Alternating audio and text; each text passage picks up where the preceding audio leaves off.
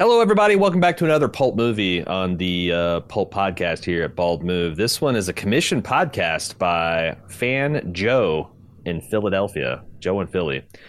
Uh, he selected Spaceballs, the uh, nineteen eighty-seven Star Wars parody, general science fiction parody. If you, if you got sci-fi and fantasy, he's making fun of it. Uh, of course, this was written and directed by Mel Brooks, who is currently ninety-seven years young. Legendary, Christ. And you're going to hear this word used a lot in the, the cast and crew of this. Legendary actor, comedian, filmmaker, songwriter, and playwright with a career spanning over seven decades. And I've guaranteed, no matter how old you are, you've laughed at some of his work. The Producers, Blazing Saddles, High Anxiety, Robin Hood, Men in Tights, and my personal favorite, Young Frankenstein. What's what's your personal favorite Brooks film, Jim? It's a real toss-up between Young Frankenstein and Robin Hood Men in Tights, uh, but that's because mm. Robin Hood Men in Tights was all over television when I was a kid. Yeah, yeah. Uh, he wrote this film alongside Ronnie Graham, who also appears as the Space Pope in this movie, and frequent writing collaborator Thomas Meehan, who assisted him with The Producers, Young Frankenstein, as well as his own projects, Hairspray and Crybaby, the Johnny Depp vehicle. It stars Mel Brooks. He plays a dual role here as Yogurt and President Scroob, which I learned is an anagram for Brooks. That's amusing. Bill Pullman, who is America's greatest living president, inspiring the world with his heroic leadership during the nineteen ninety-six alien invasion crisis as seen in Independence Day. He's also been in Lake Placid, Sleepless in Seattle, While You Were Sleeping, a lot of sleep-based movies. He's got a little bit of a sleepy face. I I, I understand. He does. It. Yeah. He could have. He could. He could have been Prince Valium. Yes. Yes. Totally. Uh, John Candy, legendary John Candy as Barf. We just uh, seen. Well, I, I just saw him. I imagine a lot of America did in Home Alone a few weeks ago. Planes, Trains, and Automobiles, another holiday classic. Stripes, Uncle Buck. Little Shop of Horrors, died tragically at forty-three. When I got to the Wikipedia article and I found out that he died in like, I think ninety-four, and I was like sixteen years old.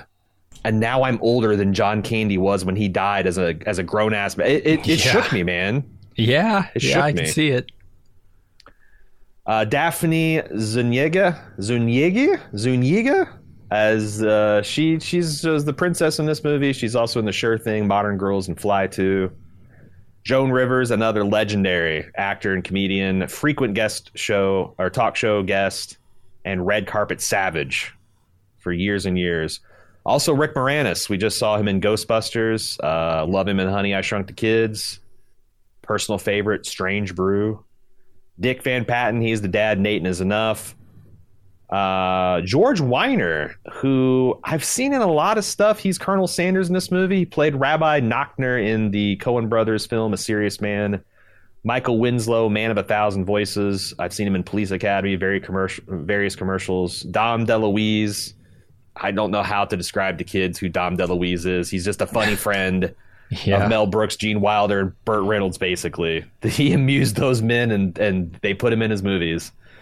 And then uh, a couple cameos. John Hurt reprising his role as Kane, literally from Alien. Mm-hmm. Stephen Tobolowsky. Yeah. Young Stephen Tobolowsky cruises into this movie, which you might know him as Ned Ryerson from Groundhog Day. And mm-hmm. also something that blew my mind when I found this out today. Tim Russ. Yeah. Tuvok in Voyager. Is the dude combing the desert that says, we ain't finding shit out here. I can't remember the exact line. Uh-huh. Uh, Wild. I went and I looked at that screenshot of him, and I'm like, I guess I can see it, but he's under this massive helmet. It's hard to it's really super, tell. He's super, he's like, what, fifteen, twenty years away from... No, no like not. ten. He's like, like ten, He's yeah. like ten years away from Voyager, but he has an enormous ball on his head. So mm-hmm, mm-hmm. Uh, There's another Joe guy in this you might recognize... Let's keep somebody really looking. Uh, he's one of the dinks. He's Tony Cox. You probably saw him in Bad Santa opposite Billy mm. Bob Thornton. Okay, okay. I thought one of the... What did they call their dinks? Is that what their name? I, I guess, yeah. That's what it was captioned as. Uh, Joe in Philly is our commissioner for this today. Let's read his thoughts before we get into uh, Spaceballs. Hi, Aaron and Jim. Thank you for taking on the commission. I've been a Bald Move fan and subscriber since as far back as the Breaking Bad days, and your work enhances my enjoyment in a lot of media I've never explored without your coverage, so thanks. Spaceballs, what is there to say? I was born in nineteen eighty-one, and what is there to say? Thanks for listening to the podcast, everybody. We'll see.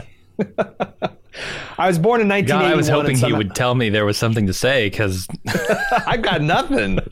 Why do you think it took so long to read everybody that starred in this thing? Uh-huh.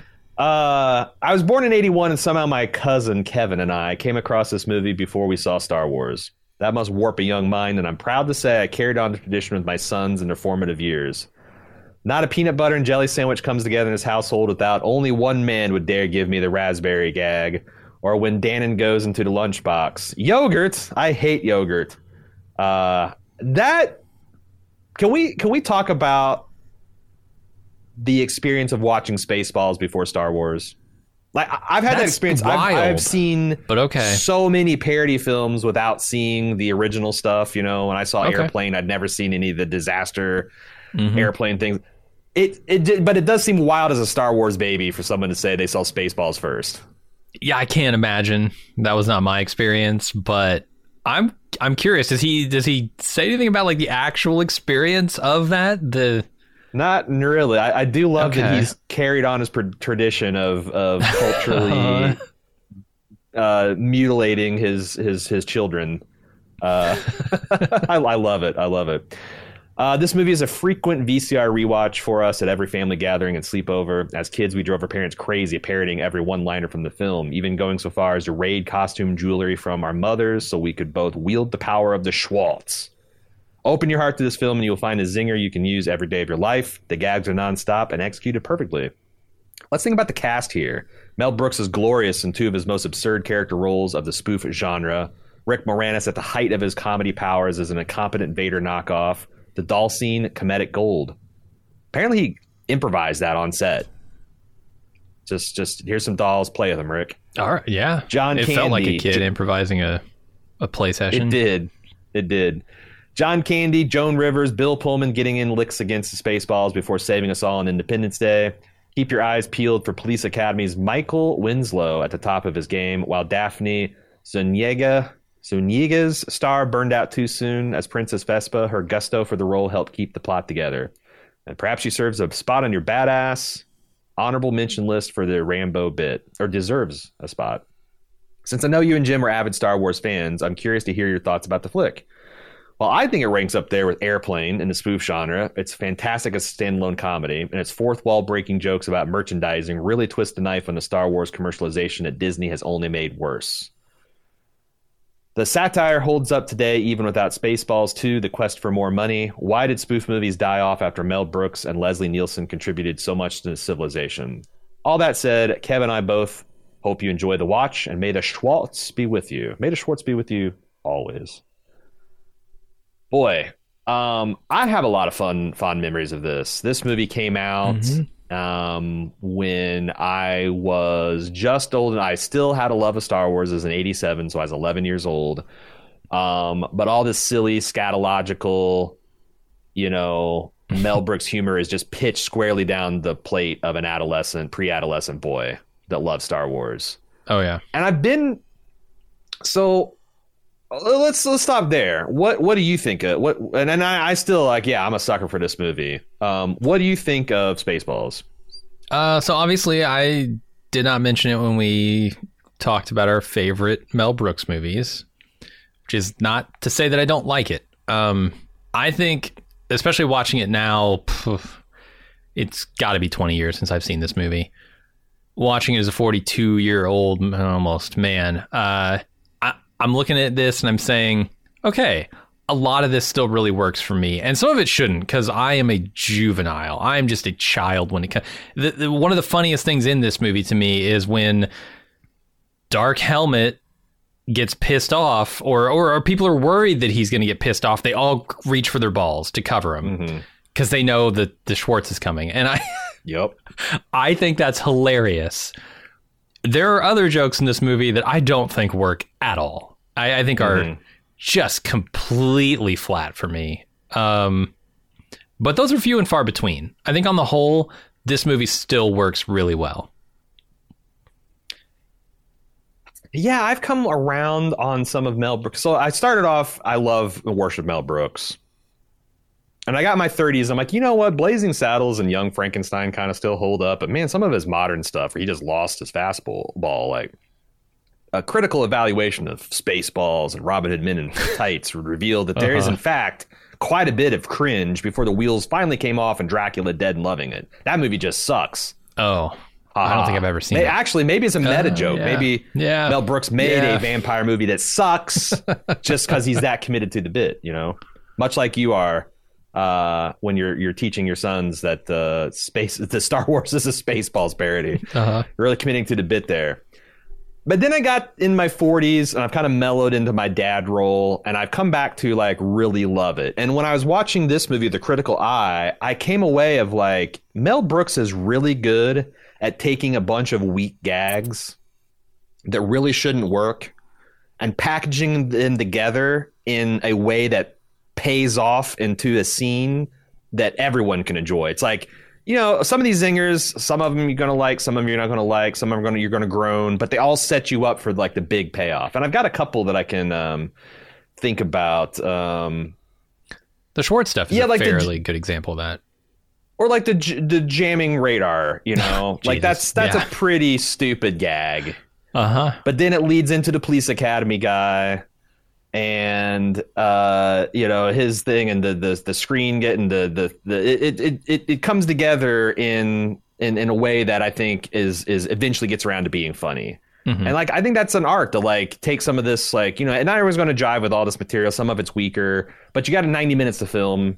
You got ninety minutes to fill of a movie to be forty-five minutes without the jokes. So you can't yeah. take all you can't take all the clunkers out. But what you can do is package them together with something that works. And and I just think he's really good at that. Like, not everything is going to get you, but like it's going to make you laugh here and there. And oh, for sure. more often than not, I think. And everyone just is like really likable. Nothing is mean spirited. Like, some humor that's aged badly doesn't work anymore. Plus, it's mean-spirited and just kind of makes you yeah. feel gross. Yep. Where mostly Mel Brooks is pretty wholesome.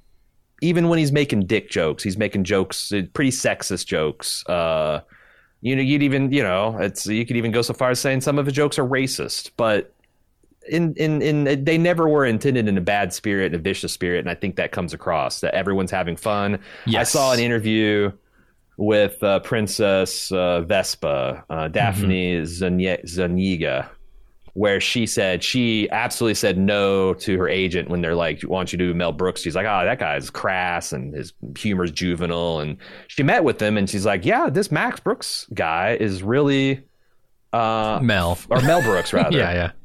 Got my Brooks is screwed up. Mm-hmm. He's really funny. He's really kind. He's attentive. He. You know, listens to you as an actor, and she ended up being really impressed with the experience. And I think I've never heard anyone say that Mel Brooks is an asshole. No. Like, a guy who's been around this fucking town for ninety-seven years and not a single person's got a bad thing to say about him. He's cool in everyone's school. He's good in everyone's hood. Yeah. I mean, no, that's a funnier thing. Version of Mister Rogers at this point. Sure. Yeah, I, I'm... I'm glad to see his reputation remains untarnished because I enjoy a lot of his movies. And I think the reason I enjoy his movies so much is that spirit. Um, th- there's clearly a vision here that Mel Brooks has, and every actor on stage is bringing their talents around to that vision. Nobody, nobody feels out of place. Nobody feels like they're acting in a different movie here. And even Daphne Zuniga, who was like, I don't think I can do this kind of broad, ridiculous thing. Well, she's not really asked to, you know, she's kind of the straight person in this mm-hmm. ridiculous farce um, in a lot of ways and has yeah. her moments, too, for sure. But it's not as broad as somebody like John Candy. Um, right. Or, or God, Rick Moranis, who is about as as broad as that ship is long. Uh, it, it, he, but he works perfectly in this movie because that vision is so crystal clear. Uh, what Mel Brooks wants to do in this movie and his style. His style is just on the screen here through everybody. And all it all just comes across as like everybody's having a ton of fun. This whole thing is fun. I'm having fun watching it. There's there's nothing in here that makes me feel bad in any way. Even when a joke doesn't land, it's like on to the next one, right? Yeah, yeah. Uh, I, I, I guess uh, George Lucas, because, you know, you have to kind of talk to the man before you're going to parody his work. And uh, Mel Brooks shared with him an early treatment of the script, and I guess George Lucas liked it so much that he's like, oh, "Let's." He want he the I L M got involved and did uh, a lot of special effects for this movie, uh, which I think is amazing. It's also, I think, the most expensive film that he's ever made. Brooks has ever made. It's four for million for post production. I know that, and and I hear the yeah. reason he. I, I hear the reason that I L M is involved is because he wanted to kind of make sure there would be no hassle making this movie. And so he's like, right. you know, what, know in what way it. could I make sure there's no hassle? Well, why don't I pay the guys who might be offended by Star this, Wars. right? yeah, yeah, yeah, yeah, yeah. And you don't want to just um, hand them money, but if they do your post-production, they have a they have an egg in that basket. But supposedly George Lucas saw an early screening of this film and has laughed his ass off. And the only thing he asked in the, the conception stage is like, uh, you can do whatever you want, but you just can't sell action figures because your action figures look at my action figures and it'll confuse yeah. Brandon. And and Max is like, or I'm sorry, Mel's like, yeah, I didn't even dream of it. But that birthed all of the anti-consumerism merchandising gags in the movie, because he's like, as Lucas guy's obsessed with merchandising. So I'll just like have this hypothetical universe of all these crazy space balls, toys, and lunch boxes, and the joke is none of it's available, and I'm just criticizing the whole thing. Uh, the direct-to-video, uh, like, Spaceballs like, two, the search for more money. Because it's so funny, this is made in the eighties, where, like we talked about, it's like three to six months after a movie would come out before it would come out in V H S or beta, right? Uh-huh. And now we're living in an era where sometimes things go literally from the movie theater to your home screen at the same time. Yep. Rarely more than four weeks do you have to last. But that joke about you can get the V H S as the movie's being made is I, it's a solid gag, and it's a solid visual gag. Yes, I love that. I think it's really brilliant. Um, especially, yeah, he couldn't have known, but the way it's gone as far as the technology uh, is great. And there's something really funny. He's got a way of like really getting to the heart of what's funny. Like Rick Moranis plays Dark Helmet as a frustrated middle manager that's kind of insecure. Yeah. And which, that is a fair description of Darth Vader. It, sure. Yeah, I think so. Uh, you know, especially the the more we've known. And, and I also I did not know this, but uh, I saw that the Darth Helmet's character is credited as Panikin Crybaby. Which I guess is, it turns out that's his actual name. That did you say that? that that's from that the was... animated T V series from two thousand eight, which Mel Brooks, yeah, I think he produced. Um, How did I not know that there was an animated series? Right, I had no idea. Of Spaceballs I, in two thousand eight. Yeah, yeah, just completely. I was, maybe my radar was jammed. I don't know. I was busy. Yeah, I was busy watching Iron Man and Batman Begins, or Batman Dark Knight. Is that the one? Yeah, I think Dark Knight.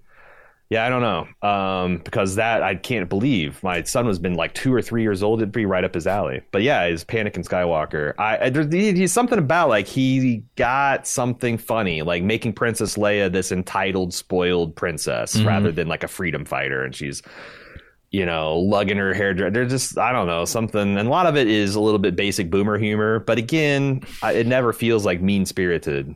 Yeah, uh, or or low blows. With that, that merchandising stuff, I have I have questions around it because I, I don't know. Look, I don't know Mel Brooks. I'm not friends with Mel Brooks. I've never had a conversation with him. I've never done re- much research on the man uh, or seen really any interviews. He's too classy to hang out with podcasters, really. I mean, yeah, probably. He draws uh, the line of Hollywood producers. Like, that's the lowest of the low. Podcasters and... What do you think his opinions are on the merch stuff? Because I know this was like a non-merchandising agreement with Lucasfilm, mm-hmm. but he takes he takes a lot of shots at it. Is this something that he firmly believes, like merchandising is not good? Because the thing that struck me about him doing research on his filmography, I don't think he's ever made a sequel, ever. And he was approached about Ooh. sequels for the Spaceballs stuff. Sure. He, yeah, Never he, made a sequel. Shouted it out in the movie, yeah. Mm-hmm. Now, there is an animated series, so maybe that like erodes this argument a little bit. But him not doing sequels to his movies kind of makes me think he's a guy who might take a stand on, yeah, too much merchandising is bad.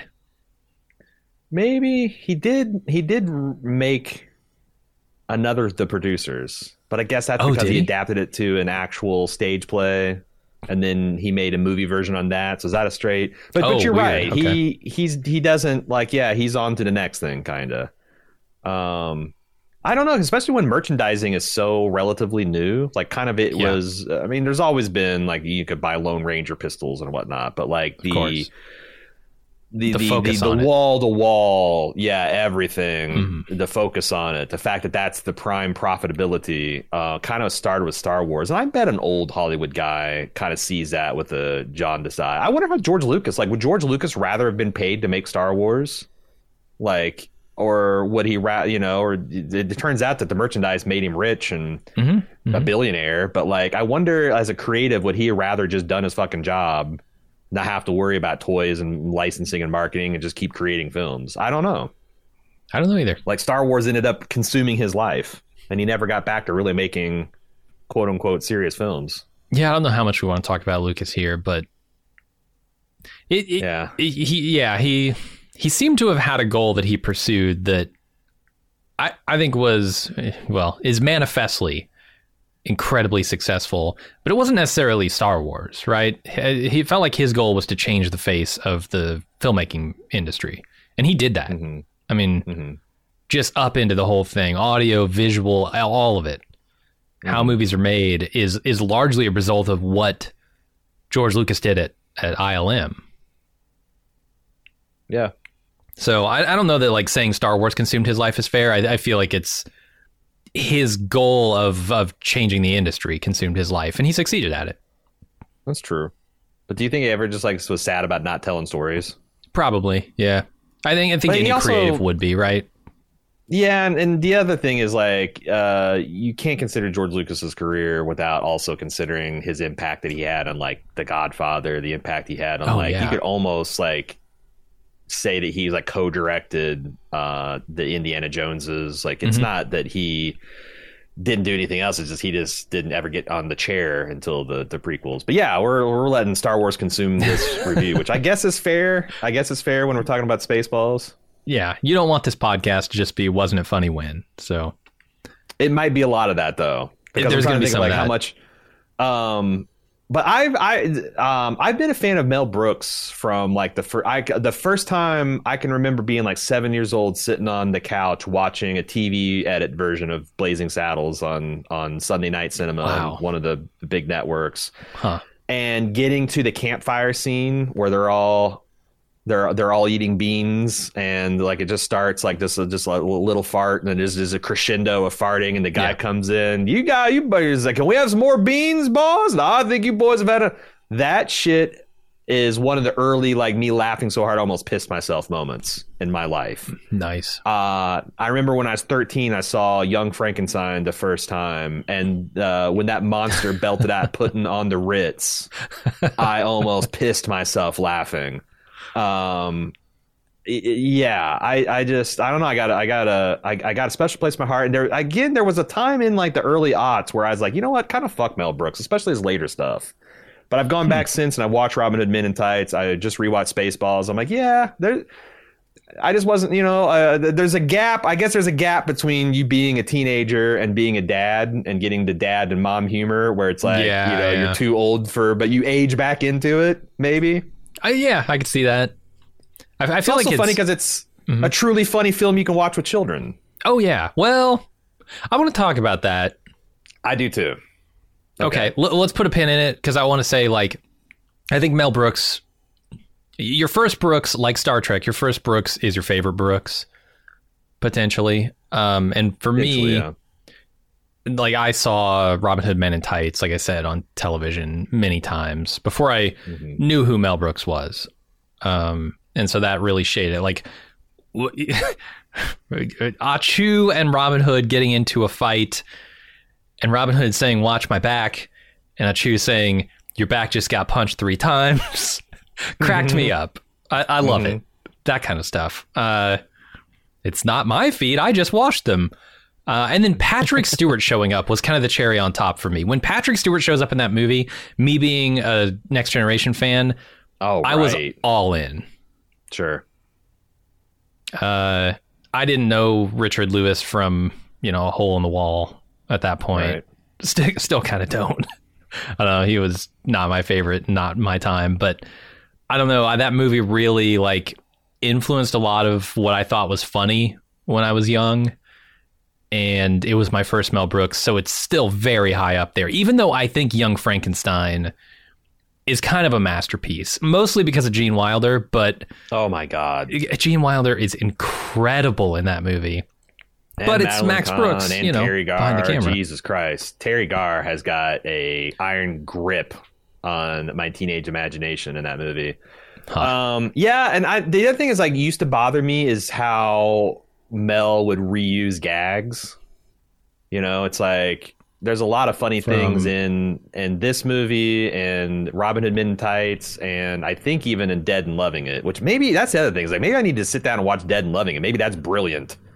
Because um, when I saw Dead and Loving It, I hadn't seen Bram Stoker's Dracula. I hadn't seen hardly any horror movies. So it's just like I liked Leslie Nielsen. And I'm like, it's just a whole bunch of jokes I don't get, you know. But I don't know. I, I think that movie does kind of suck. Um, but now it's like, yeah, it's like, no, that's a signature. Yeah, right. Yeah. Him him referencing his own jokes in his films is like is funny. Like that's not that's not dumb. That's not being, you know, like out of ideas. He's like biting yourself is a long noble tradition that's like you start to, you know, it's, it's your style, it's your signature, right? Oh, he has a strong signature. And you forgive know, it's me good if... to be king. That's like that's like you know that's some Robin Hood Men in Tights. That's a that's a joke that pay, mm-hmm. plays off in History of the World Volume One. Ah, but it's fu- okay. It's it's funnier. It's really funny. So yeah, I I don't know. Like I said, I got some point in like my thirties where I was too cool for Mel Brooks, and at forty-seven, I want everyone to know I'm not too cool for Mel Brooks. Gotcha. Yeah. That's the thing. He he has a strong style. He he really leans. Forgive me if this is not the most insightful commentary on Mel Brooks, but he actually mm-hmm. leans really far into the Jewish thing. Uh, he he owns it. You know, he's he's just like, I'm going to make fun of this thing as much as I possibly can and just have a good time with it. Um, Were you surprised that he said in an interview that he was he was like when the movie first came out, ashamed at how heavily he le- like leaned into like kind of Jewish stereotypes and Jewish humor? Was he? Because I felt and like the, the other interview said, stuff I've read, he it sounded like he leaned into that stuff on stage, just in conversation or on set with with actors and in conversations with them. Right. Like, yeah. And I, I don't I don't think he has. But like it, it's it's weird because the, the interview he said is like I was initially ashamed that I left that stuff in. But I think it's like a decade later, he's like, when I look back on it, I'm actually proud of myself for leaving that stuff in. So it's like I'm not sure why he ever. Huh. Um, yeah, I wonder why he kind of held like this kind of like maybe it's like, hey, this is nineteen eighty-seven. I don't know if it's funny to do this broad Jewish co- just, you know, like, uh, oh, Jewish American. Oh, that's all we need. A J- Jewish princess or right, Jewish. Right. She doesn't look Jewish and uh-huh. just just like just stupid shit. The fact that the sh- the, the thing is called the sh- Schwartz, you know. Yeah. Which. Why is it called the Schwartz? I, I I saw a lot of people asserting know. that Schwartz is a Yiddish slang for, I know it like literally means like black. Okay. And, um, but like I've heard it's a Yiddish slang for penis, but I could not find a single instance hmm. of that being asserted outside discussion of this film. Weird. No, I, is it I don't just know. A funny, it's like, it's a, it's a funny kind of Yiddish word that rhymes with the force. Probably. Um, it could certainly be just that and I'm fine with it.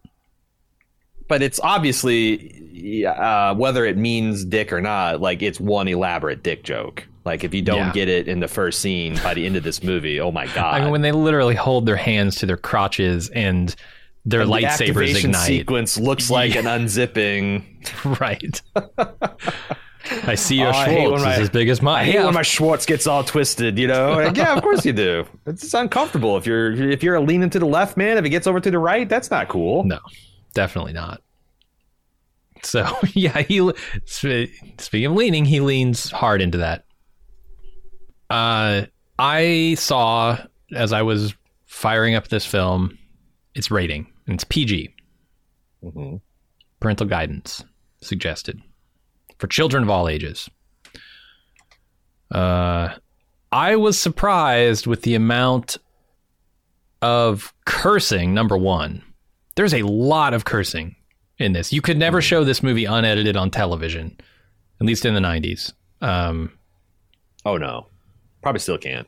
Probably still can't. They say assholes in one scene twelve times, maybe. Yeah. Uh, they use every word up and down the spectrum. Uh, I think there are two fucks in this. Yeah. I don't think this should be rated P G just for that alone. And then... It's P- wait, is it P G or P G thirteen? The P G. Interesting. And then we haven't even talked about the stuff that you're alluding to, which is the rampant sexual jokes in this film. Yeah. Um, I mean, blow, multiple so, blowjob jokes in this well, movie. Well, so I want to I want to start there because I, I have a clear memory of this. When I oh, no. was this age, eleven oh, no. years old, I remember being mystified at what a blowjob was. Well, they confuse it in this movie. Big time. Well, like, like, but, but it's like, it's like, what blowjob? I mean, I knew it in something involving sex, but I'm, and but I'm like, is it like you just like literally like, yeah. is that like would that? And I'm like, would that feel good if someone's like blowing on? Like, huh? I don't, I don't, I don't, huh? I wonder what that's like. And this movie, I remember the suck to blow mm-hmm. was like a light bulb. I'm like, ah, because like as a as a child, I remember being bewildered. That was a light bulb like, for you. That would have just yeah, confused I, the hell out of me. Suck to blow. Wait, sucking and blowing? I'm so well, confused. Well, I think my cousin, my thirteen-year-old cousin might have like also helped me put it together. But I remember this uh, movie was the catalyst of me understanding what a blowjob meant. Um, and gotcha. I remember like, uh, remember, because I would like, I would, um, you know, my parents, I, so sometimes like, you know, you hear things like a dildo. It's like, what the fuck is a dildo? It's a funny insult. It's like hilarious. People laugh and people call it. And I would always like, I remember one memorable instance where I was playing with my Legos in the back of the living room. My mom and dad were watching Miami Vice. One of the characters told called his sister a stupid a stupid whore. Oh. And like a week later, and I filed that away as like, oh, that's an insult you can say to your sister to really piss her off. Oh, no. And my sister and I got in a fight like a week later, and I called her a stupid whore. And I heard my dad fly over from his recliner. What did you just call her? A stupid whore. Whap! Like, don't you ever call your sister that. And I'm like, okay, now wow. I need to know what a whore is because holy shit, yeah. this is a nuclear warhead of an insult that I've just uncovered. Um, but yeah, this movie is how I unlock. It's like, is it? I mean, yeah, it uh, it it robbed me of some of my eleven-year-old innocence, I guess. But it's also, I, I mean, my thing is like, if this is P G thirteen, I'd not a problem with it because yeah, like thirteen-year-olds, right. mm-hmm. like I, I, I cover your ears if you're a parent that is uh under the the impression that anything up. Kids from like ten, eight, nine, ten up swear when they're with their peers and they're away from adults. Sure. So. But yeah, it's a little, but I don't know. Like, I, I, like when I was a kid, did I? Because I did think I grew up with a dad that swore all the time. So like, this is none of the stuff I heard for the first time. Um, yeah, I was kind of shocked in retrospect that my mom had a few blind spots where her Jehovah's Witness policies didn't apply. Uh, James Bond, never saw a problem with James Bond Entertainment, and Mel Brooks, mm-hmm. even though Mel Brooks works mm-hmm. blue and is very sexy, very sexual. Mm-hmm. Um, and a, just a meat and potatoes, man and woman, even a lot of gay stuff that I was way over my head at the time, but like it was all mm-hmm. there. Kind of surprised that she was cool with me watching Mel Brooks. Yeah. But there you go. I don't know, maybe it's because there's no, there's basically no violence in this movie, and the violence that is there is so cartoonish, so, yeah, you know, so uh, sterilized that it's not really much in the way of violence, so they can get by on that. There's like a little bit of sexuality, a lot of cursing, yeah. no but it's violence. Like naughty. It's like there's so like there's a you know yeah. like Monty Python is naughty, Benny Hill is naughty, Mel Brooks mm-hmm. is naughty. Like you know you get into like um, things like Bad Santa, Kingpin. Those are oh yeah, those like are, vulgar. Those are yep. obscene. Those are indecent. Um, and I think you can get away with naughty. Yeah. It seems, it even, seems you even, can. yeah, even in the, like, President Scroob is a naughty guy. He's, like, chasing skirts and tails. Having and, threesomes, you know, yeah. Having threesomes. But, like, the movie itself kind of disapproves of him, you know? Yeah, sure. He, he's a he's giant. So, like, guy. I don't know. That, I think that's the key for being naughty, you know? Okay. Yeah, I was surprised to see it was P G after I watched the movie. But it's, yeah, it's... Look, I don't object to it. There's nothing in this movie that makes me cover my mouth and go, oh, it's just as a kid growing up in that environment, especially that religious environment, there's no way this should have been shown to me before I was thirteen. Yeah. One thing I saw that George Lucas said about this movie, he's like, Mel, if you took the Star Wars out of this, you'd have a pretty solid adventure film. And I think uh, that's one of the other keys yeah. that like that like I think that Mel Brooks has been more successful than other, because they just, you know, like it's not just the the was it the was it the Zemeckis uh, Zucker brothers? Is that the ones that did like Airplane? Um, that or is that a Zemeckis? Right. I can't remember. And then you've got like, I forget who we did the epic movies and the scary movies. Um, one thing I think the most of Mel Brooks's movies succeed better than most parodies is they do have a coherent narrative. Mm-hmm. You know, other, yeah, they are broadly speaking making fun of the genres that they're making fun of, but like this is a pretty easy story of a princess being forced to marry someone against her will. Uh, an evil empire that's wanting to uh, capture her to put political pressure on her old man so they can get a military secret, uh, a loner, you know, like a Han Solo figure with his best friend, uh, falls in love with this princess, can't be with her because he's not a prince, but turns out he actually, I mean, this is all pretty meat and potatoes yeah, kind of storytelling. Dire straits, which makes him take the job in the first place, yeah.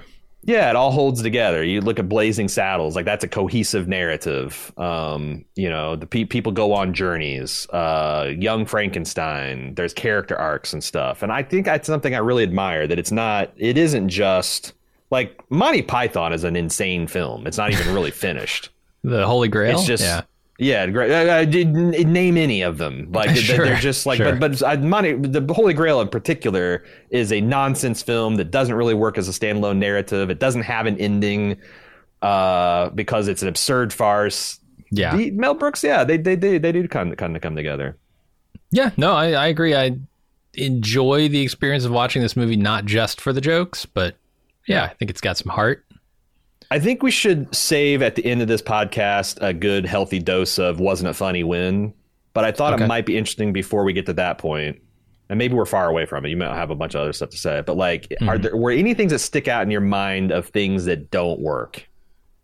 Uh, yes. From like a humor or like a culture standard. I really do not think that this, uh, who's on first stuff at the end of the, the sequence with the, the movie oh, no. coming out before it's finished made finished being made. Uh-huh. I don't think this who's on first type stuff works at all. I really don't like it. Well, it worked. I, I, I specifically put out in my uh, notes to praise it, that like I thought the verbal really wins now, wow. then well wins then it's right now, and I, I maybe I, it goes I, too I, far. I, maybe I it like lasts too good. long. Because that's kind of the note they go out on in that scene. And I don't know where else you take the gag of then being now. But like, yeah, some, it just didn't work for me.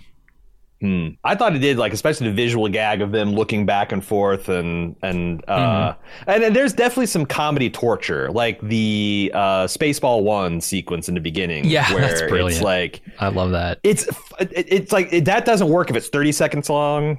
It doesn't work if it's sixty seconds long. Mm-hmm. It only works when it's ninety seconds long, like it is in this film. Because there's a couple, and like when I first started watching, I'm like, Jesus Christ, this is going on forever. Like uh-huh. I was about like, I don't know, this is, and then it's like, oh, this is going on forever. Holy shit, yeah. This is just going on forever. Every time a chunk of the ship that you think could be the lead into the engines appears, it just goes into another chunk of the ship.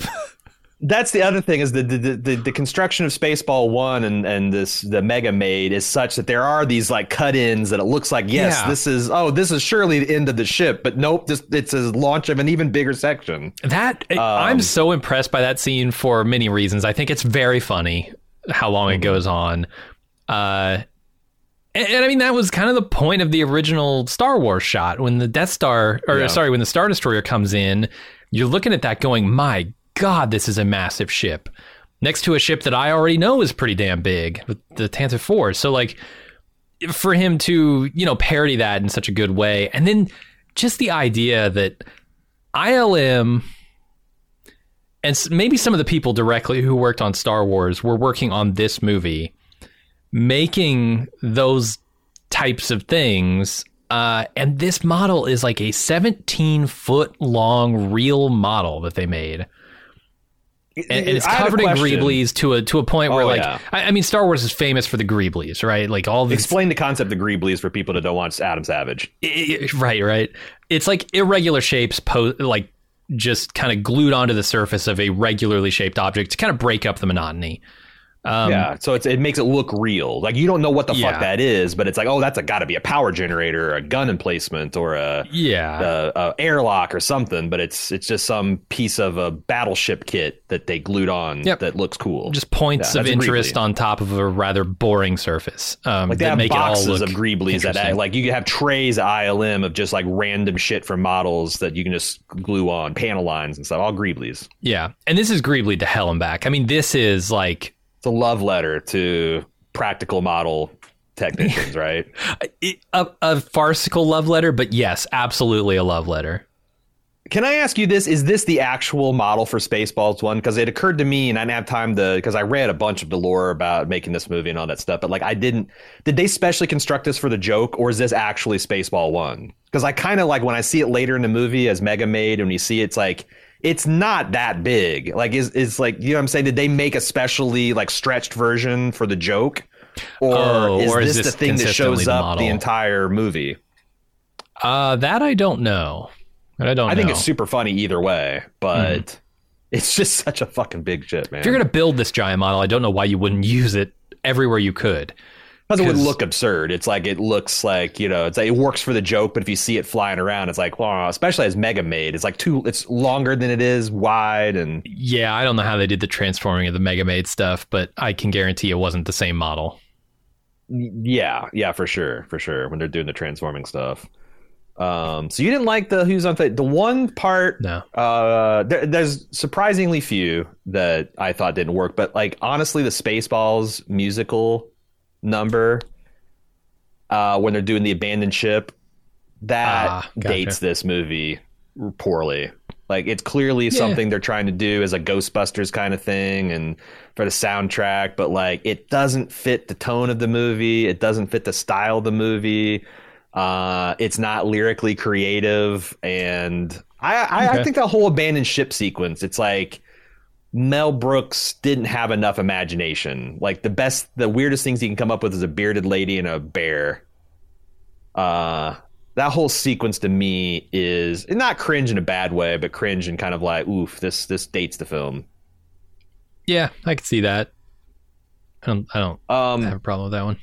Do you have another one? Because I, I have one one more.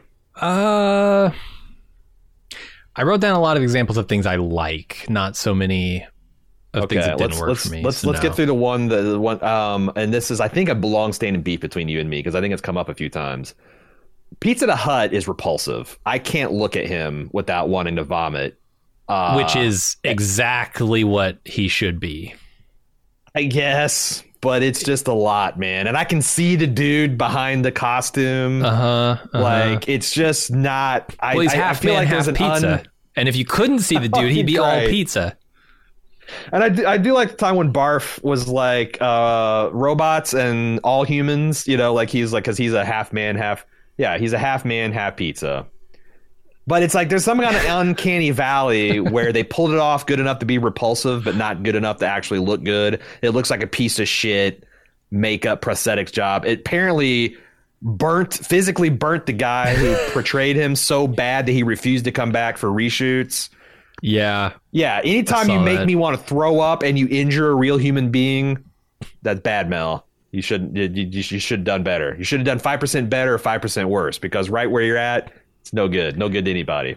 I think it's brilliant. I, I think this whole sequence, the introduction for uh, Lone Star and Barf and their predicament, is brilliant. It's gold. Like the, it is such an inspired choice.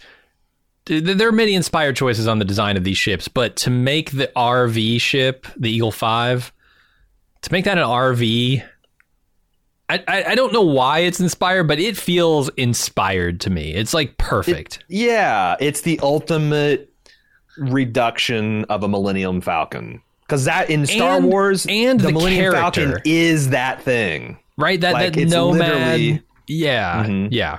Yeah, it's the perfect yeah. embodiment of the character Han Solo.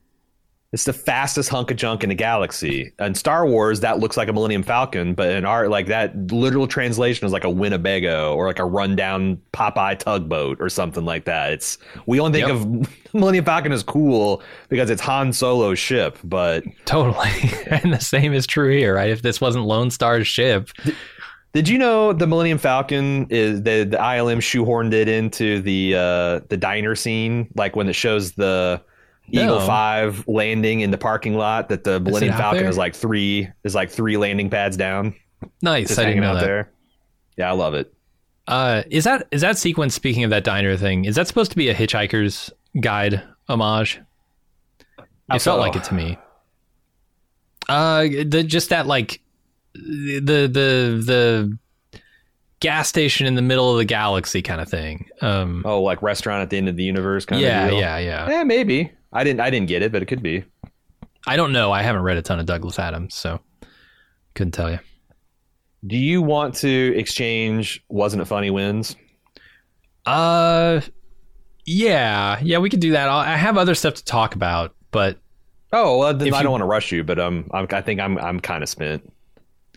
Did you read Roger Ebert's interview on this? Or not interview, I, review, sorry. I saw he gave it two and a half stars and I didn't. No. Oh. Did, did that put you off? You were like, I don't want to know Kinda. why he thinks. Yeah, it's like, ah, uh, I, yeah, I can. Because uh, also this thing's like fifty percent on Rotten Tomatoes. This movie was not universally loved when it came out. It was universally yeah, like loved said, by probably eleven-year-old boys and probably oh, yeah. a lot of girls. But because I know my, my, uh, my cousin Nikki was ate up at this film too. But sure. Um, I, I don't, I mean, two and a half stars is a positive review, barely, but a positive review on Ebert's site. It gets a thumbs up, right? Um, it, and I don't have a lot of problem with his assessment of this movie because I did read the, the review. The one thing that struck out to me or stuck out to me that he said that is interesting in a modern context is says the strangest thing about Spaceballs is that it should have been made several years ago before our appetite for Star Wars satires had been completely exhausted. Right. Whew. I I feel like this movie came out three years after Return of the Jedi.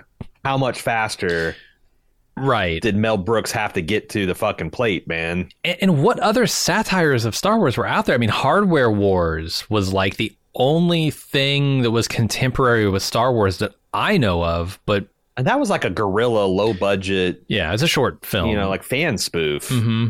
Using maybe there were a lot. Ships.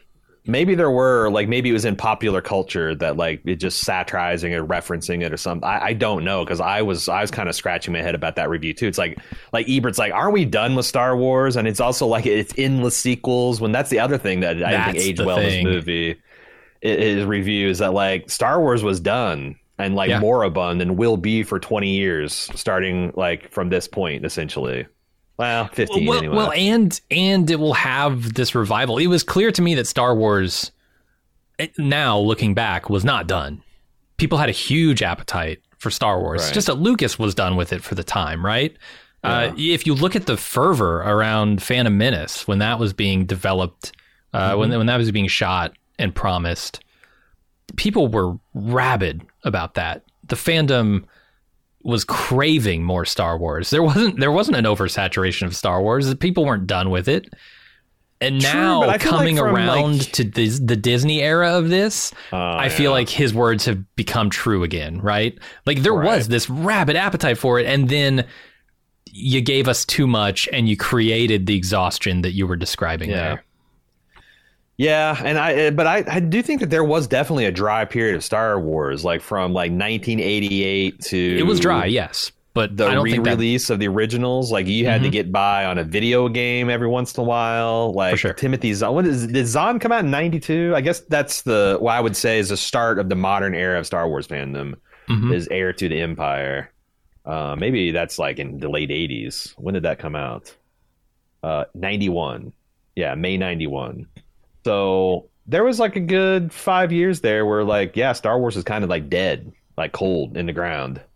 Well, um, it was it was I don't think so. I think the love for Star Wars never went away, and there was a huge appetite for it. It's just the the yeah, supply dried underserved. up. The demand yeah, like never dried up. The supply did. And you never see that now. Like now, it's like we're so no, we, we frack. No. We talk about we frack fandoms. Like oh, you're you know we, we try to hydraulically insert shit into the fans' hearts even after they're done with it. That's the thing. But, that that supply, uh, that lack of supply was the thing keeping the fandom alive. That's the crazy mm. part of it. If they had super saturated it like Disney did, you can you just kill this fucking more, yeah. thing, right? Yeah, yeah. Uh, so I, I don't know. It was interesting to me how Roger's comments sort of were not true at the time, I don't think, but then became true in the fullness of history. Prophetic. If only he knew. He didn't even, he did not live to see the Disney era of Star Wars. He did live to see the prequels, which he enjoyed. Yeah, um, yeah. But but yeah, yeah, I, yeah. He, I, oof, I wonder. I would love to know what Roger would have thought about the entire run of superheroes, because I know he he's pretty positive about the Batman and the Iron Man and. But like I hmm. imagine he yeah. would be a little bit closer to his buddy Martin Scorsese about decrying how it's taken over pop culture. Yeah. Uh, one thing I learned in the investigation I did of this film, actually, I, what I did is I, I watched the making of, which was made contemporarily with the making of this movie. They nice. did a bunch of interviews with all the actors and Mel Brooks and. A uh, bunch of the production crew. Uh, apparently, Spaceballs, I want to say it was the last movie to shoot on M G M Soundstage thirty-nine, where they shot uh, Wizard of Oz. And a lot of the scenes that they shot uh, in that stage were the yogurt scenes, which is very, very much an homage to Wizard of Oz, right? Like you get this gigantic statue when they first walk in of yogurt, ah. and then yogurt kind of steps out from the statue, and he's this very small man, right? Yeah. Uh, I thought that was an interesting little tidbit, and they were getting sort of misty-eyed over the fact that, like, we might be the last movie to shoot on this soundstage. Yeah, if you're a filmmaker, that must be... Oh, yeah. Like playing a baseball game on the Field of Dreams, mm-hmm. you know, uh, diamond, right? And the fact that it's going away, it's about to be bulldozed or whatever, yep. yeah. Yeah, it was going to be destroyed. Uh, so I saw that. that I did not know it was like that was like the end of that era. Wow. Yeah, for sure. Um, and a couple of things, uh, questions about the story, because we haven't talked too much about the story in in specifics.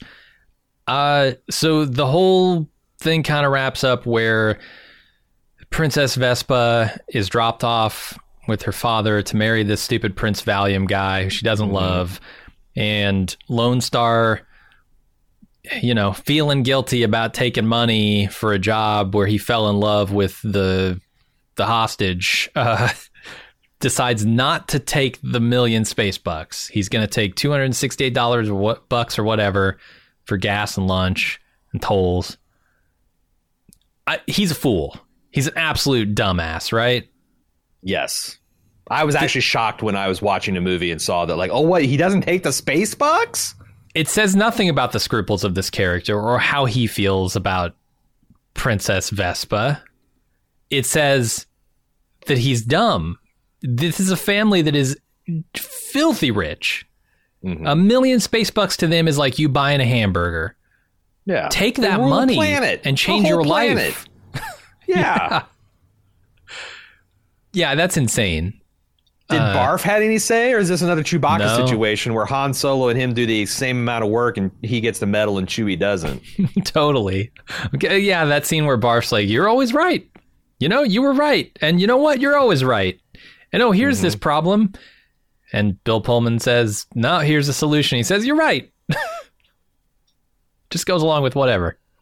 It'd be a funny joke if... Uh, uh, Uh, the Princess Vespa asked her dad whether he took the money. He's like, just half of it, and it was just the the Mog, you know. Like, like uh, yeah, yeah. Lone Star can do whatever, but Mog's getting paid. You know, mm-hmm. Barf is getting paid. Oh man, Barf, Bartholomew. That is a solid ass gag, man. Okay.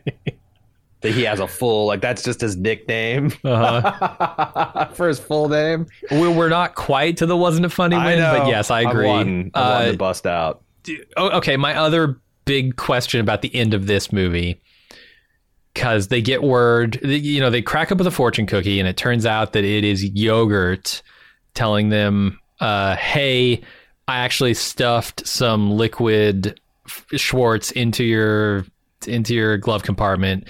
Put that in the ship and you can race back in time to win this princess's heart because you are actually a prince. And that's what this medallion around your neck has been saying the whole time.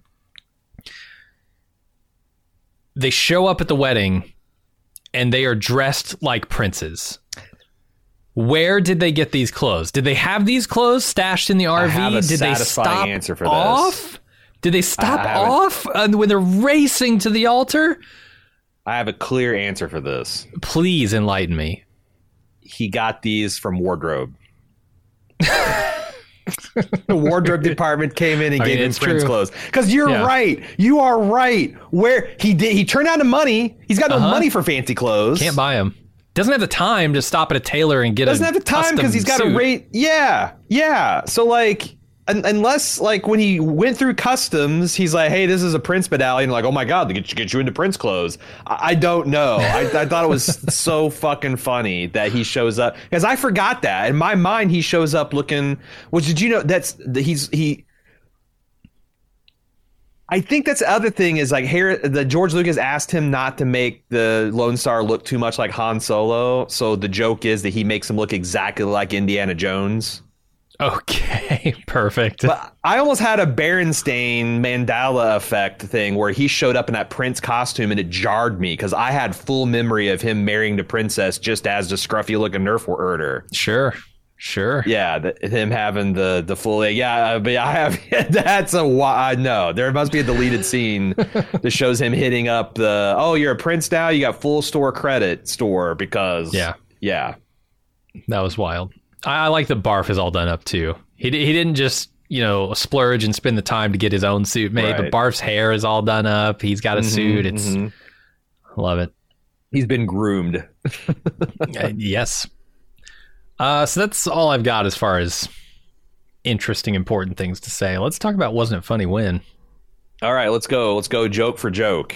I love... We talked about uh, Darth Helmet as an insecure middle manager. I love the fact that Darth Helmet has a tie.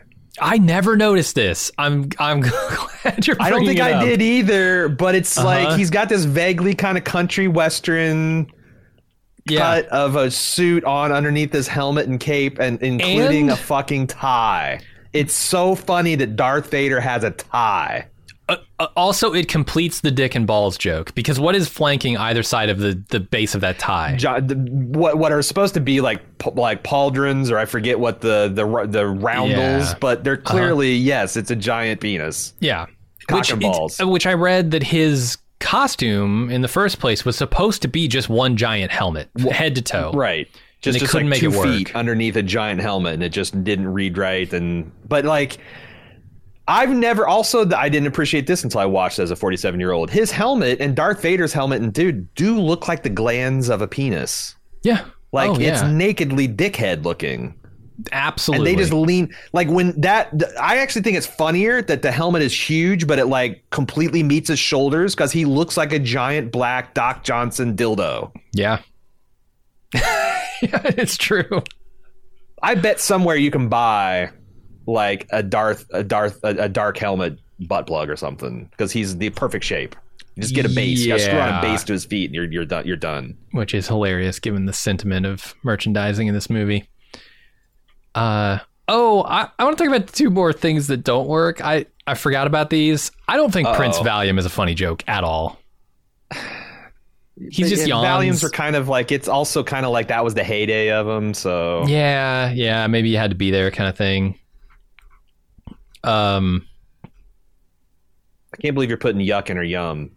We we, we, we tried we I'm tried sorry. to segregate these sections. Now. I mean, there's a lot of yum coming up, so. So I, I also don't think like the Perry Air stuff is very funny, and, and I'm I, it's it's all right, but I'm mostly leaning into this to talk about this king. Uh, is it like Ronald or something? I, I forget his name. I think so. Something so uh, like can that. I talk about the Perry Air because like to me. Mm-hmm.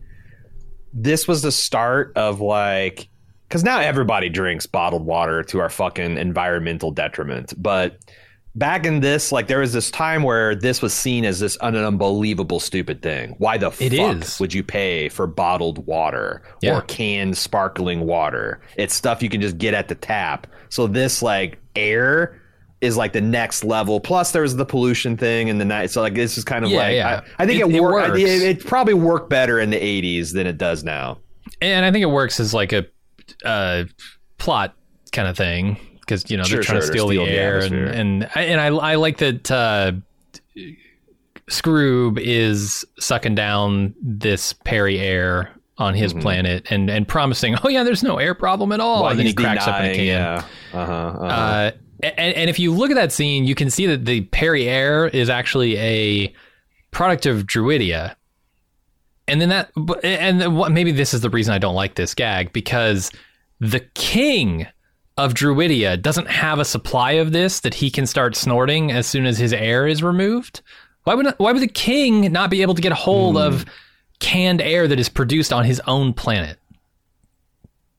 Same reason people in Denver don't drink Coors Light. I mean, why would they? They're like, you know, you can't. You, you, people in Denver don't drink Coors Light? No, I'm just saying that that's like, you know, that that's like okay. It comes from the ma- the Rocky Mountains. It's the cold Rocky uh-huh. Mountains, and they just yeah. yeah, yeah, you're right, you're right. You'd think, you'd think, you would think. You'd think. And so he passes out because he doesn't have the Perrier air. And then here's what gets me wondering: like, if this happened to me, if I passed out, knowing wow, and my on this. my final thought was, I'm dying. There's no air. Uh-huh. They're sucking the air off my planet. Yeah, this is it. This is how I go out. And then I miraculously wake up and there's air. I'm like sniffing around. What? I can breathe? D- do you just assume you're dead there? you just you're assume you've died? Probably.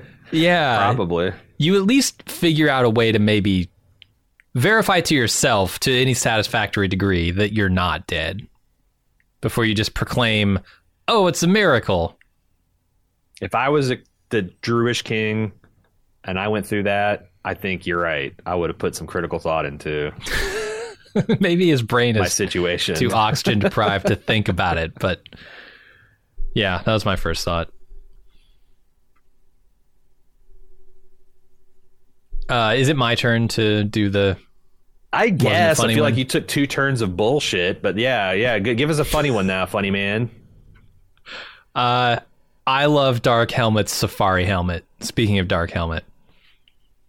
yeah yeah yeah just the door that he has in it, and when he shuts the door, the eye holes, and just the fact that he would have a separate helmet made for safaris. Because like in Star Wars they have like snow troopers and even uh-huh. sand troopers and scout troopers, and this like none of the Spaceballs get it, but Dark Helmet's got he's got a he's got a desert safari. But yeah, I, yeah. I do love it. Great it's probably stuff. So he's got a different action figure to sell, right? Well, he can't sell action figures, but but yeah, uh, yogurt can.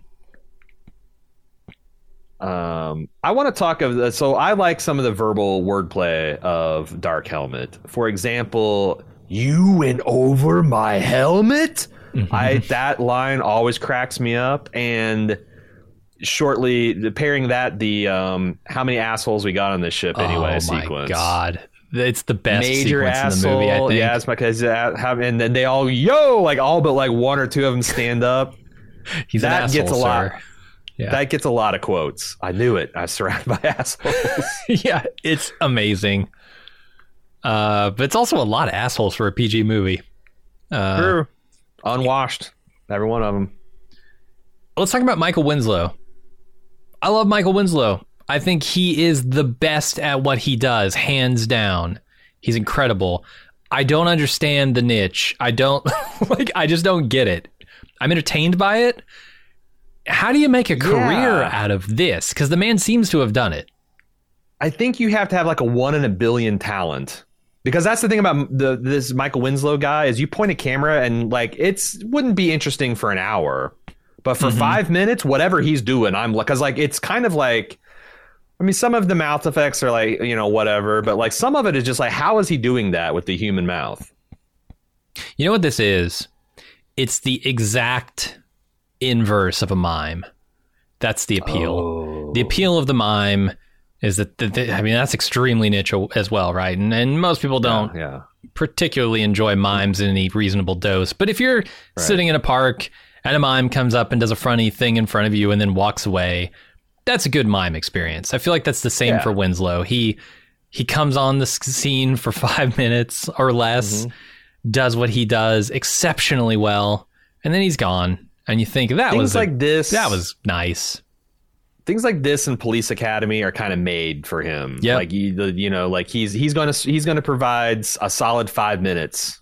He's gonna bring a lot of stuff to the table. He's not gonna take anything from it, but he also can't cook you the meal. And you know that he made a Foley guy's job way easier that day, right? Foley guy looks up the scene. He says, "Oh, this, this is the scene I'm doing. I'm made, man. I got I it." I think I. Brooks joked in an interview that he paid for himself because he did his own special effects. So like they saved his salary right? and like sound sound design. Totally. Um, I am obsessed with the fact that the Spaceballs have ass armor. Yes. I love the fact that they have two independently independently model molded Durasteel, Plasteel butt plates. It's because the thing is, I always think it's weird that the stormtroopers don't. Like their entire yeah. ass hangs out in the breeze uncovered.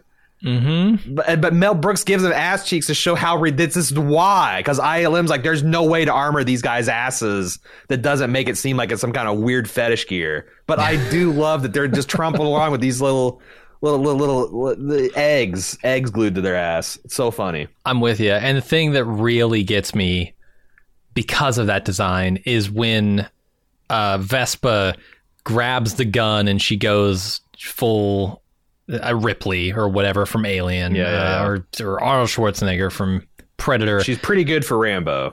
Yeah, that was a pretty damn good Rambo. Um, when she does that, she's shooting these guys, and the final one that she shoots does like this front flip away from her, and she shoots him right between those. Right up the asshole. It's glorious. And it wouldn't work nearly that. as well without that costume design. Uh, um, one of my favorite gags in this, because of how good John Candy is just across the board, he really sells this, is that foot smash where yogurt... It's Lone Star lifts the yogurt statue and it drops on Barf's foot. Yeah, yeah. And then when he when Yogurt helps him and pulls it off, his foot is now this giant cartoon flat pancake. I yeah. really like that. I like uh, there's so many one-liners um, because this is something me and my sister still quote to this day. We're trying to egg each other on. What's the matter, Colonel Sanders? Chicken. Jesus. That's like that's a joke that introduces itself the first and second you hear this guy's name is Colonel Sanders. Uh-huh.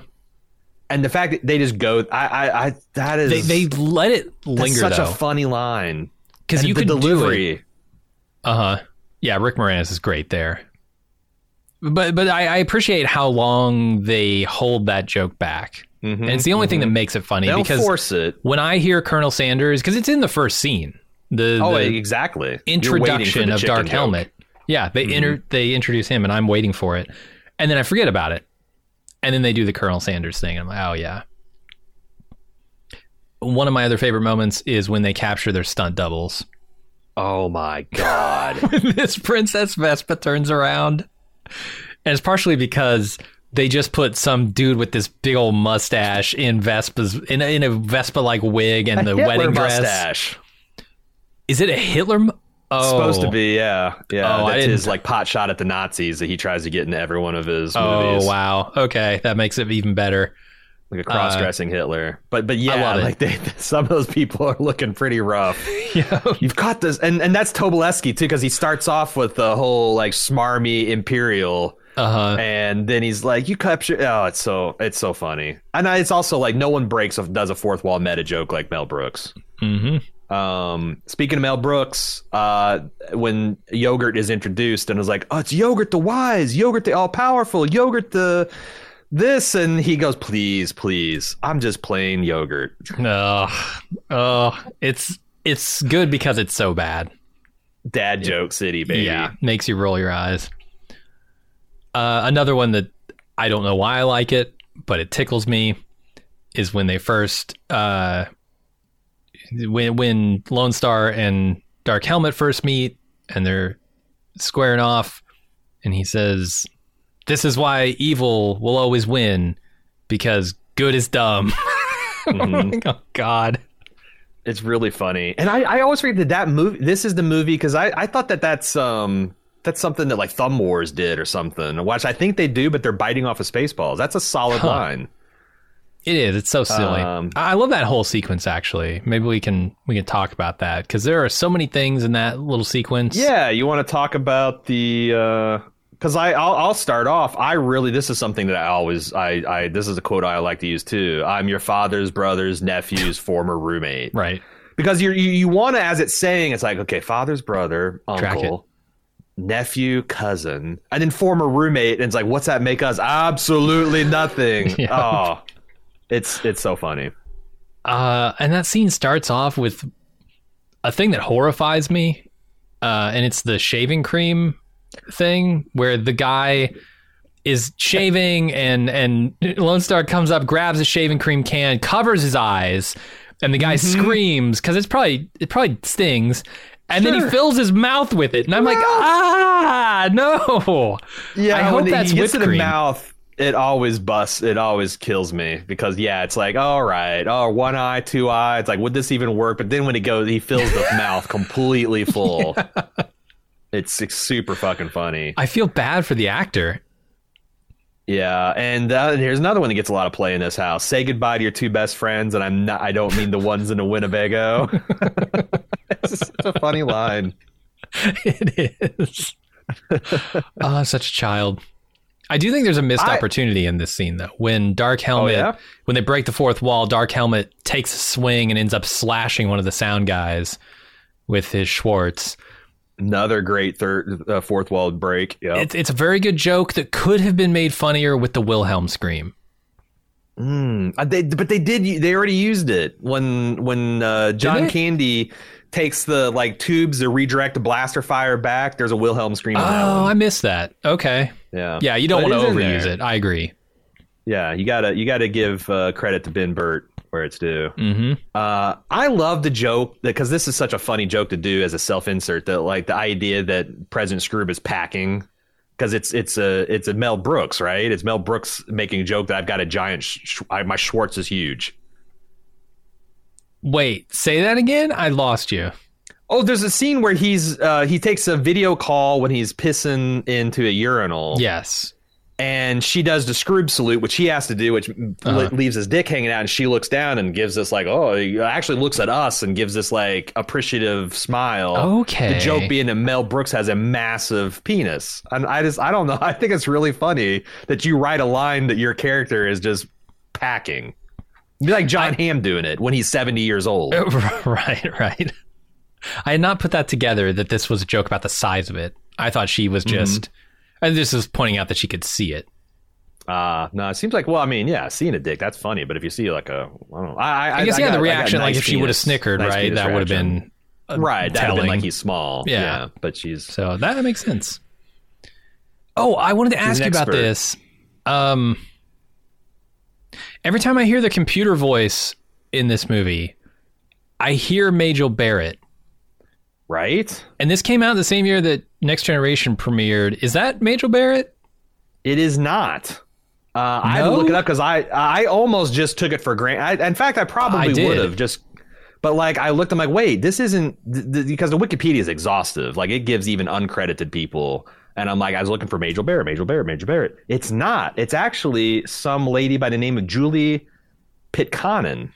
Huh. But she sounds exactly like Majel Barrett, and I thought yes. it was a missed. I, I wonder if she refused, because it sounded like a missed opportunity. Like, I think having Majel Barrett be, be Barrett be the voice of Spaceball One would be hilarious, hugely funny. But it's tough to know, right? With them being contemporaries, if right. that's like was that something they couldn't like, get, or they it was just timing. It's yeah, and like Paramount is doing Star Trek, and was this a Paramount production? I know they did the Paramount Mountain joke. Did you get that? When they're sucking the air and they show the oh, snow being sucked out. That's literally no, the Paramount logo right. that's being So I don't know if that was a rivalry, but yeah, it might have been like a contractual thing. Mm-hmm. Should have done in eighty-six before Star Trek was being made. Yeah. Um, oh. I love the old the old joke, the nose joke, the plastic the- surgeon. That's a truly horrific old nose, yeah. Because that's the thing, you cut, you're like expecting a schnoz, right? Uh-huh.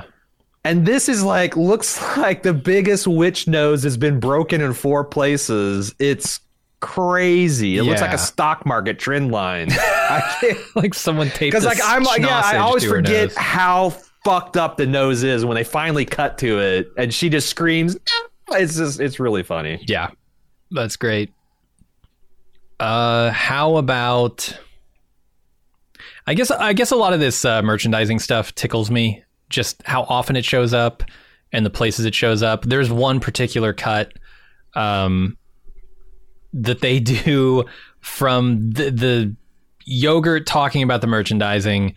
They cut right to Scroob having his threesome under a Spaceballs the sheet.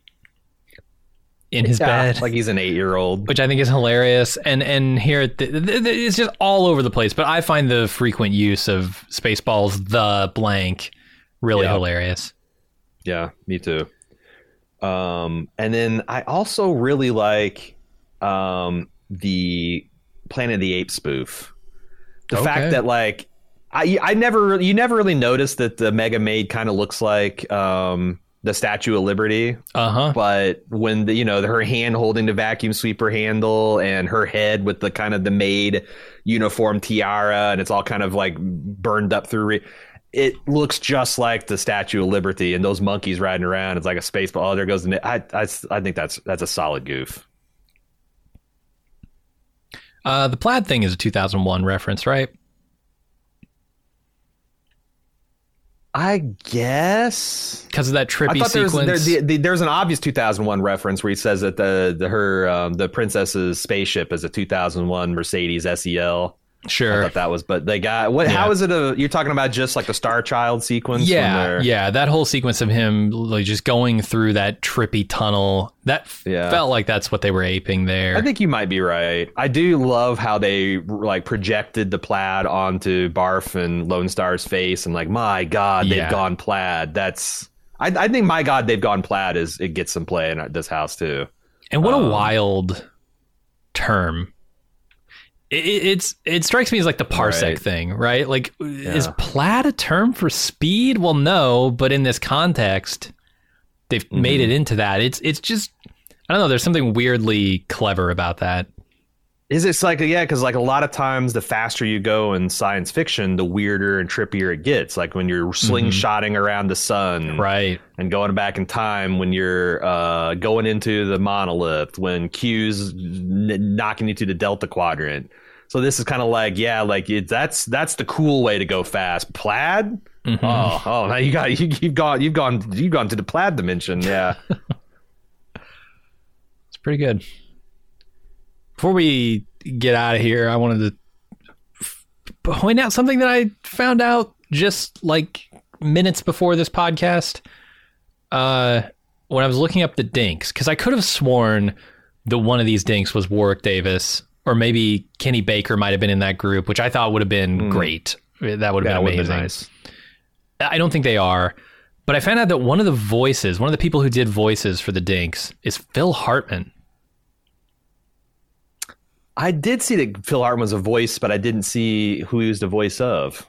He's one of the Dinks, huh? Apparently, yeah. They just hired him to say Dink a whole bunch, which I suppose he was a voice actor. It's just wild. Um... And then I have one fairly self-serving question for you oh. before we get out of here. Seeing as how we can count ourselves amongst the the esteemed group, the likes of Mel Brooks, who have done Star Wars parodies at this point, Ooh. Who do you think did the better opening crawl, Mel Brooks or us? I think our music was more Star Wars-y. I agree, one hundred percent. I don't think this music is very Star Wars-y at all. But it's not, you know, he's doing a... a it's, as we found, raw, right? it's not, honestly, it's hard to ape John Williams without j- being John Williams. Yes. Like, yeah. and, and honestly, John Williams figures that out too, because like there's a couple of his marches that come very close to being a couple of his marches. So, but but yeah, if you if you lean too far into the Star Wars theme, you just eventually just get the Star Wars theme. Right. I think we hit a good balance. I don't think they did necessarily in this movie, but I have to say Spaceballs is not just a Star Wars parody. It's True. It's, it's a genre movie fiction. Parody, essentially. Yeah, because that's the that's John. That's his secret sauce is like because I haven't. There's one I have. There's a couple that I haven't seen of his, and I really want to, like High Anxiety. Hmm. Um, but like he, so everyone has got like the cornerstone spoof. Like Robin Hood Men in Tights is Robin Hood. Yep. But also does a lot of stuff that's kind of medieval fantasy mm-hmm. stuff with witches. Also, there's also just contemporaneous pop culture influences and things like that. You know, you always have the thing it's making fun of, but like this is it's Star Wars, sure, but it's also every science fiction. They're going to make fun of Star Trek and Scotty and beaming, and it's also aliens. They're going to get John Hurt to literally have an al- chestburster bust out to do a, a Michigan J. Frog fucking joke. Um, and, and that's... That's one of the things that I think I admire most about Mel Brooks and his movie making is he seems to have his finger on the pulse of of the the filmmaking culture at the time whenever he's making his movie. It's it's almost uncanny because this is a sixty-year-old man. But Mel Brooks is born in nineteen twenty-something. Mm-hmm. He's like sixty when he's making this movie. To be that mm-hmm. clued in to the pop culture of the time at sixty, I don't think I'll be there. Shit, I'm not there yeah. now. I'm forty-one. Like, yeah, I, he's able to pull all this together, and maybe he has some excellent people around him who help with the the crafting of this stuff. I know Probably. He does, but also for him to recognize what is funny about that and and lean into when maybe people who are more knowledgeable about it tell him this is funny and go with it. The deference yeah. um, that he probably has to have at that age. I think that's just, he, he's a class act in that way. Yeah, I do think that, you, you know, you just keep on hearing about how kind and empathetic he is. And I think that that is something that will keep your film from aging, you know, like uh, Animal House and uh, Meatballs and some of that stuff still has some funny things into it, but also has some really horrific things because a lot of the humor is coming from like a very mean-spirited place. Yeah. Where... You know, like it, it seems like Mel Brooks was intuited the, the the he's the master of punching up and and not punching down, even before those kind of terms became like widely used in the cultural milieu. But yeah, and it doesn't seem and like he's like, an edgelord, right? He's not trying to make the raciest or crassest joke he can. Sometimes I they're do racy, wonder, but not that racy. If there's something to me kind of falling out of love with Mel Brooks from like my middle twenties to middle thirties, like at the time where you're kind of like max, um, other than to being a teenager, but you're you're inescapably in the cringe zone when you're a teenager, no matter what you do. Mm-hmm. But like you're most concerned with being cool yeah. in the area of life where you just become an adult to like when you start having kids and your life becomes just being covered in piss and shit and puke and uh, like like is there like because I don't think that Mel Brooks is cool. His movies aren't cool. No. His like like the closest to cool movie maybe is Blazing Saddles because that was really hitting like some some some some uh, cultural hot points and some uncomfortable moments, and that felt kind of like avant-garde maybe. But like Mel Brooks, I don't think you could say he's cool. He's very funny, but he's not as um, uncool as he should be. I think it, that's that, what impresses me. He's rarely cringe there. Yeah. Then again, like I said, I I, I got to see Dracula Dead and Loving It again because I remember watching that as like I think a twenty year old and being like, Jesus Christ, Mel, you should have should should have just let this one pass you by. But maybe I was because I was in the uh, anti cringe zone. Yeah, the anti I had to be very cool and and Dead and Loving It wasn't cool. And or also maybe, I hadn't seen any of the reference material too. Maybe there's something to me being five at the time that this movie came out, and Roger, that helps. Well, yeah, totally. But Roger Ebert might have had his finger more on what was cool at the time than mm. a five-year-old or a sixty-year-old uh, yeah. to be able to say, yeah, this movie, you know, we're kind of, we've had enough of Star Wars. I hadn't we're had enough. Over. I was this, five this years old, dated. Right? Yeah, yeah, yeah. But but this was made ten years after the original Star Wars. It does feel like you could have made this movie in nineteen seventy-eight. Mm-hmm. Yeah, for sure. Maybe not in it because you wouldn't have Yoda to rip on, but So maybe it was just a little past its prime.